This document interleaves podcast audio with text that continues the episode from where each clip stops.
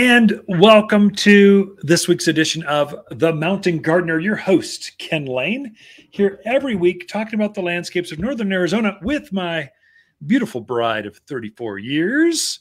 Happy holidays, happy New Year's, and all of that.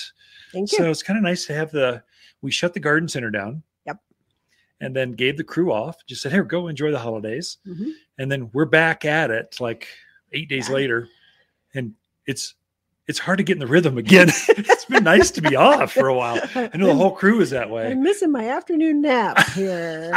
I know the the office staff. They went down to Mexico. I think they went down together.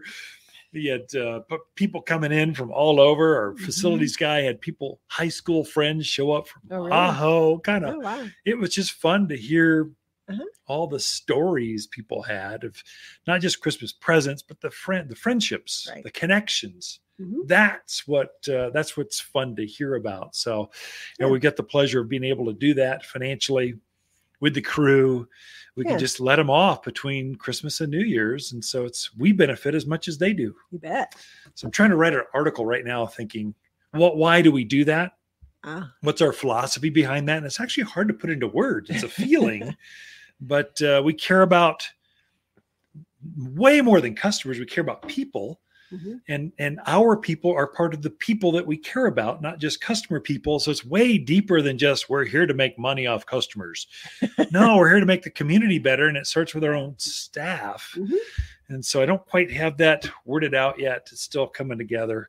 It's kind of hard to put down feelings on paper in 500 words or less that the press will actually pick up so Well, I'm sure you will accomplish it yeah well i'll run it by you after a before while. before we bring it bring it to you Drink more coffee. drink more coffee. I was like, "Arr." uh, okay, so this is about garden questions. Right. So it's just what are people talking about? Mhm. And so uh, we have probably less questions because we were closed. I don't know last week, or, is it like pent up demand? no, I think it's just winter. okay, just- people aren't quite they're, they're thinking about it. Are they? They're not quite there yet. Yeah. But Sandy would like to know when is the best time to cut back your peony and your hydrangeas? great question, Sandy. So now. So generally, all those perennials, really most of your pruning is done uh, January 1 through March. Mhm. and you've got some time. So uh, some things are starting to elongators. You can see they're starting to bubble up underneath all that brown growth from last year. You're seeing your mums starting to grow. Mhm. A peony, that won't happen too soon. You might see the eyes start to form probably another two, three weeks. Uh, but but they aren't quite ready. You got all that dead spent foliage in the perennial flower beds. Cut them back, and you don't have to be gentle. None of it's alive. Just weed whack it, mow it off, cut it back, hedge it, get rid of it, go and compost it, and then go for it and then fertilize after you're all done, and it'll start to bubble up and start to go. It's really comes down to soil temperature and how how long the days are. Right now the soil's cold Mhm. and the days are short, but it's starting to warm up. You're starting to see longer and longer days, and it'll get Mhm. better and better for the gardens after this. Hydrangeas, same thing. Yeah, they look pretty rough. Take all those old leaves, if there's any left, just strip those off. Same with crepe myrtles, strip all those off, cut them back to the shape that you want, and away you go. So that's do we answer Sandy's uh do that with echinaceas, yeah. gaillardias. So there's something like peony, classic example. You cut it all the way back. Right. You're not trying to leave any stem. Right. It's not going to come back on those old stems. Right. But there are some things you you need to leave some of that stem, correct? Right. Because they're not they don't come back fresh from the ground. Yeah, some things come back from the stems, Mm-hmm. the branches. So salvias, or salvia greggii, Russian sage, they're coming back from the stems and Mhm. from the ground. So if they really get overgrown, you can cut them right back. It's kind of Mhm. harsh, uh, but usually we're just cutting, we're shaping them, giving them a haircut. Hydrangeas Mhm. generally are that way. Uh, there's really we can grow deep into hydrangeas. There's there's some that bloom on second year wood, some on first year wood. There's ever bloomers. There's Right. so many varieties. It's Mhm. hard to in in in 90 seconds to describe it. Come see us. We could tell you how. But Right. if in doubt, trim it back some. Give it a haircut. Don't right not hydrangeas not right to the ground. Uh, and then if you see buds forming on that on the stems that are left, you've got it ever blooming. Mm. Uh, or it blooms on first year wood, which is all that's all that we sell here at Watters Garden Center because they bloom better because of our way our winters are. We don't sell the every other like the Midwest varieties. We don't sell those because they don't perform as well. They don't they grow but they don't bloom. You put a hydrangea out there Well, the it blooms. blooms. And so it just depends on what variety. I know if you're buying plants from all over the place instead of where they should be buying them from, your independent garden center, whatever town you're tuned into, uh, they're helping you Mhm. garden smarter. But anyway, that's how you do it. Sandy, good question. Okay.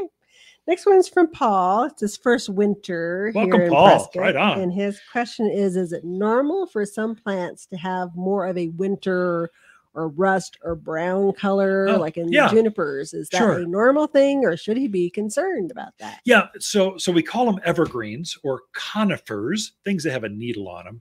It could be junipers, cypress, cedars, pines, firs. There's a whole bunch. Anything that's evergreen that's got a needle is probably what Paul's talking about. And they're evergreen, but that's a misnomer. They may not be just like a nandina or Mhm. heavenly bamboo for you California folks. That's actually an evergreen, but in the winter it turns red. So it's ever red in the winter, but then it turns green. So it has this seasonal color change. Well, evergreens do the same thing, depending on what variety it is. So a lot of your uh, some junipers can get kind of a purplish tinge to them. It's quite pretty, and then they'll they'll turn right back to the gray or that Arizona blue color that they that they were during the growing season. Mhm. Uh, some some of your broadleaf evergreens can get this yellow tinge. If you didn't fertilize them last fall, they can get kind of a yellow chlorosis.